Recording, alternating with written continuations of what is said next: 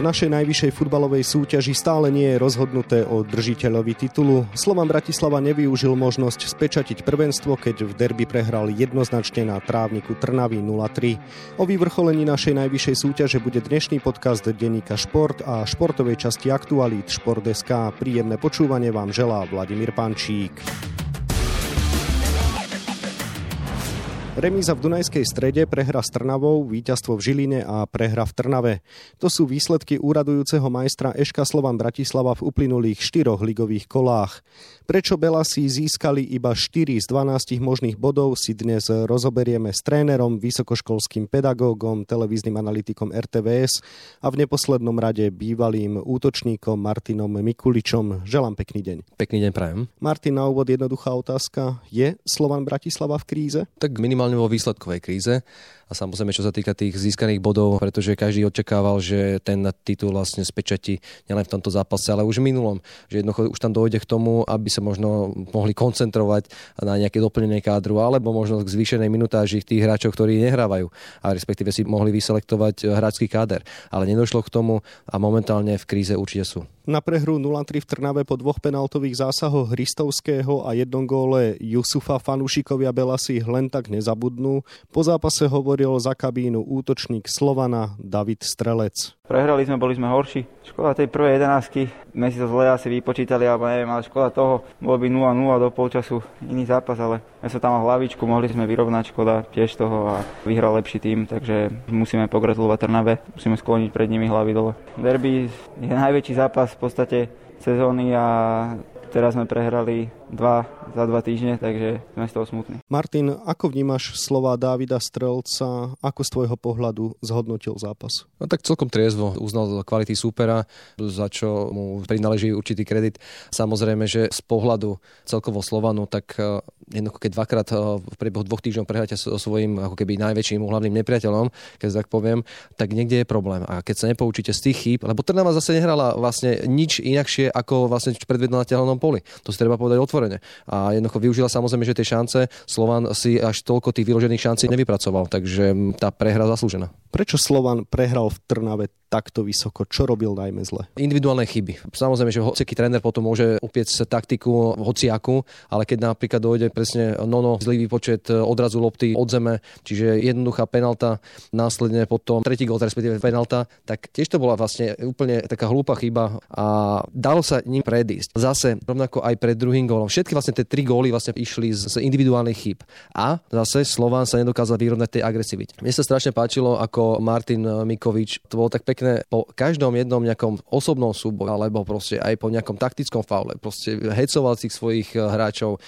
Bolo vidno, že žijú, že žijú, že sú vlastne naozaj motivovaní vnútorne, že chcú zlomiť ten zápas vo svojich prospech a chcú tam na tom ihrisku nehať naozaj všetko. Nie je to len o jednom zápase a pri tom Slovanu treba urobiť posledný krok. Má najlepší tým, najlepšie platených hráčov, vyrovnanú lavičku so základnou zostavou. Čo sa stalo s Belasimi, že zrazu nevedia kontinuálne vyťaziť? Tak určite to je otázka samozrejme predovšetkým na trenerský tým, ale akože z pohľadu takého nezaujatého fanúšika, borníka, ako ma nazývajú, tak je to samozrejme, že je ťažké stále kontinuálne potvrdzovať tie výkony. Ale teraz ako keby Slovanu došla tá para a nedokázali sa vyrovnať minimálne tým družstvám v takej agresivite.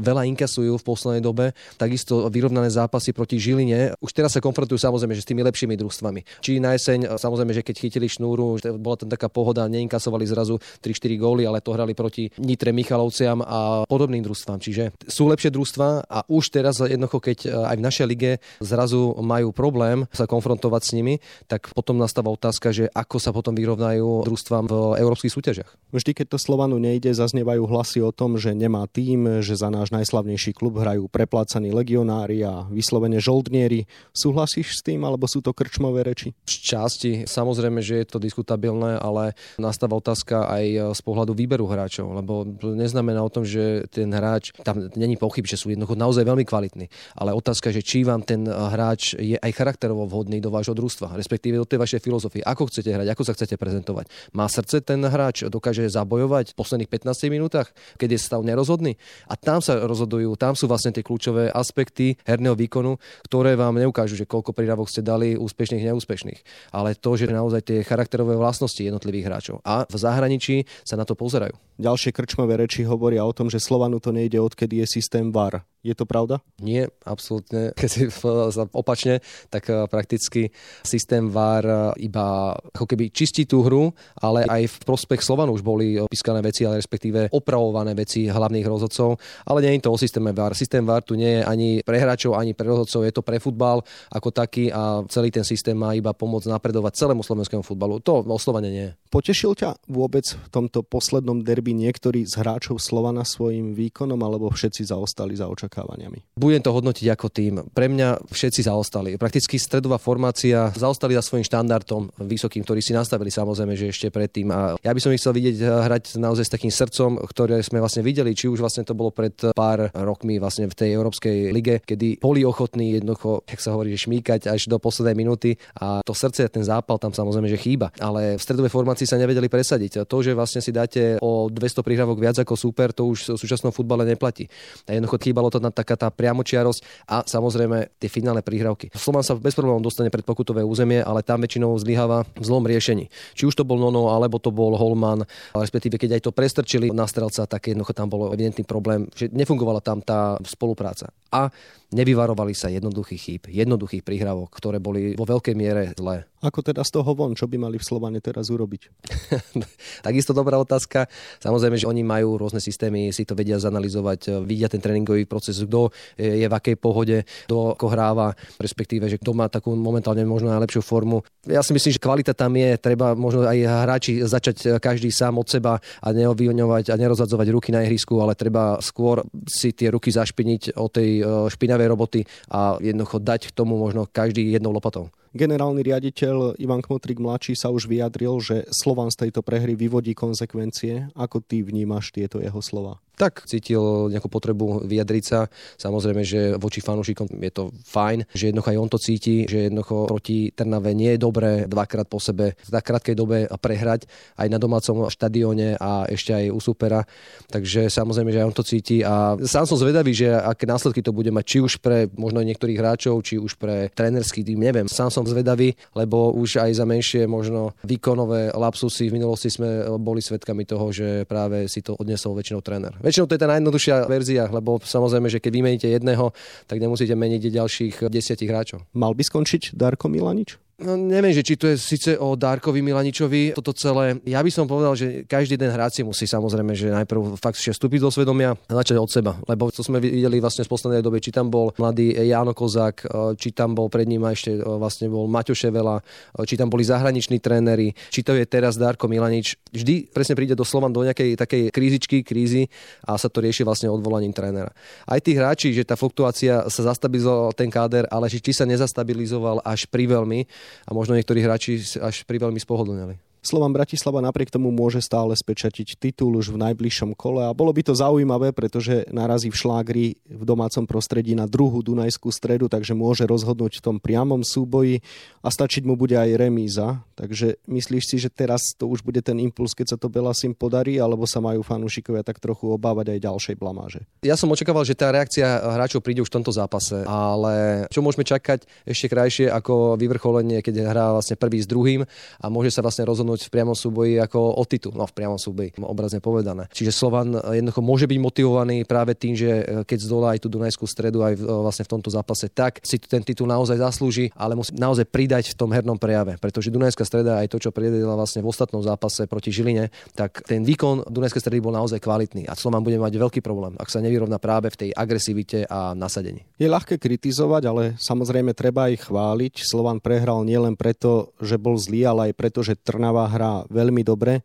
Kapitán červeno-čiernych Martin Mikovič po stretnutí povedal. Sme neskutočné mústvo, neskutočná partia, sme dobre nadstavení a som rád za to, že sme to dneska zvládli ešte na nulu vzadu, tri góly Slovanu doma, doma sme silní, vieme, akú máme kvalitu v mústve, vieme, čo máme doma hrať, čo sa divákom ľúbia, keď teraz sú tu není, ale vidia to všetko a toto len graduje a strašne som hrdý dneska. Martin, Miki je známy tým, že emotívny a sebavedomý hráč zosobňuje akoby tú súčasnú Trnavu? Áno, typologicky. Toto je o tom charaktere, ktorý som hovoril. Miki je presne hráč, ktorý je stvorený pre tú Trnavu. Jednoducho je zapálený, vie jednoducho rozdať súboj, vie aj prijať nejaký tvrdší súboj. On sa tam hodí. A takto by možno mali rozmýšľať aj v iných kluboch, že naozaj tá typológia tých hráčov by mala byť zameraná aj práve na ten charakter.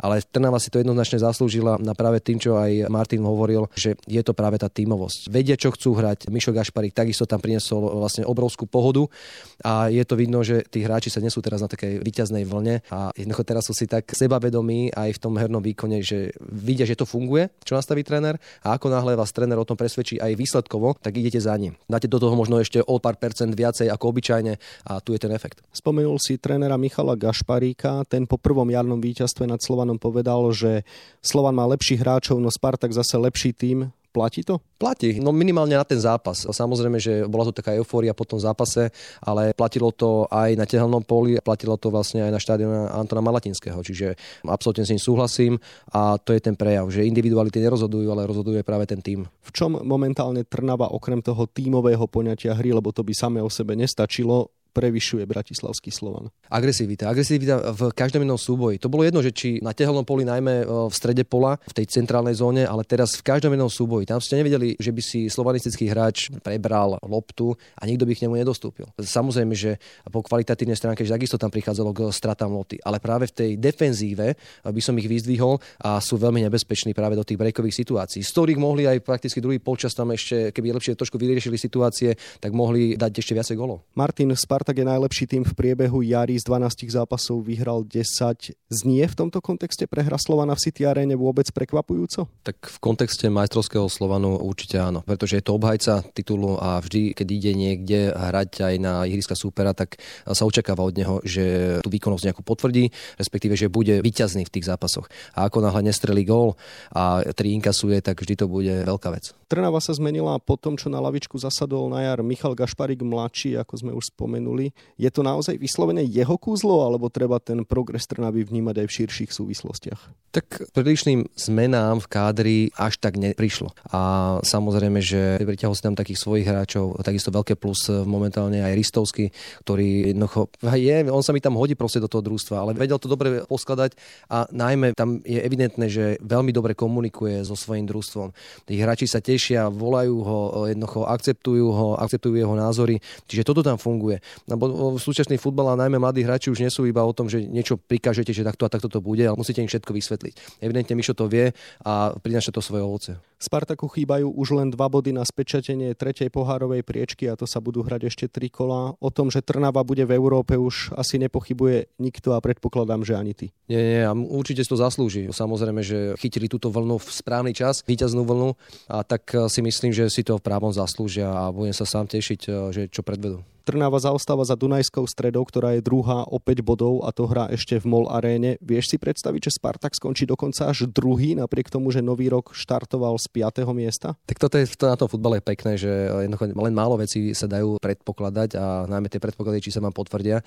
A ja som ani neočakával, že by vlastne mohli atakovať druhú priečku. V súčasnej dobe, keď si e, vlastne pozrieme aj to rozlosovanie, keď teraz DAC vlastne hrá so Slovanom, tak je to úplne reálne a z pohľadu Trnavy je to veľmi dobre, lebo majú ďalší motivačný prvok, kde sa dostať. Čiže niekde na nejakej tabuli, respektíve na stene už určite vysí nejaký cieľ druhé miesto. Na záver sa pozrime ešte na najbližšie kolo. V hornej šestke teda Slovan Bratislava privíta Dunajskú stredu, Trnava sa predstaví v Zlatých Moravciach a Žilina si zmeria sily s Trenčínom. Aké výsledky očakávaš a Rozvinul by som tú otázku tým spôsobom, či už po tomto kole budeme podľa teba poznať majstra a aj zvyšných dvoch pohárových účastníkov, ktorých dodá naša najvyššia súťaž. Ja si myslím, že áno, že toto kolo bude to kľúčové, ktoré nám e, vlastne rozmotá celý ten e, otáznikový úzol a dozvieme sa vlastne všetko, čo potrebujeme vedieť. Takže Slovan Bratislava prvý a Trnava tretia, áno? Áno, áno. Ja, ja si myslím, že e, stále ako DAC si to proste nejak ešte ukope tú svoju druhú priečku. Toľko televízny analytik, vysokoškolský pedagóg a tréner Martin Mikulič, ktorému ďakujem za rozhovor a želám pekný deň. Pekný deň. Dianiu na našich ligových trávnikoch sa viac venujeme na webe Športdeska a takisto v denníku Šport. V jeho dnešnom vydaní nájdete aj tieto témy. Od konca úspešnej spolupráce medzi našou lyžiarkou Petrou Vlhovou a talianským trénerom Líviom Magónim uplynulo už pár týždňov. Držiteľka veľkého kryštálového globusu už má nového trénera, bude ním Mauro Pini. Naši hokejisti majú za sebou ďalšie dva prípravné zápasy, v ktorých hladili formu na blížiaci sa svetový šampionát v Lotyšskej Rige. Čo trénerovi Kregovi Remzimu ukázali dve víkendové víťazstvá nad rakúskymi reprezentantmi. Brit Lewis Hamilton na Mercedese zvíťazil na veľkej cene Portugalska, tretích pretekoch seriálu F1 v tejto sezóne. Pre 36-ročného jazdca to bolo druhé víťazstvo v ročníku a 97. v kariére, čím zvýšil svoj náskok na čele historického poradia. No a na 24 stranách je toho samozrejme oveľa viac. Scenár dnešného podcastu sme naplnili a zostáva nám sa už iba rozlúčiť. Ešte pekný deň vám od mikrofónu želá Vladimír Pančík.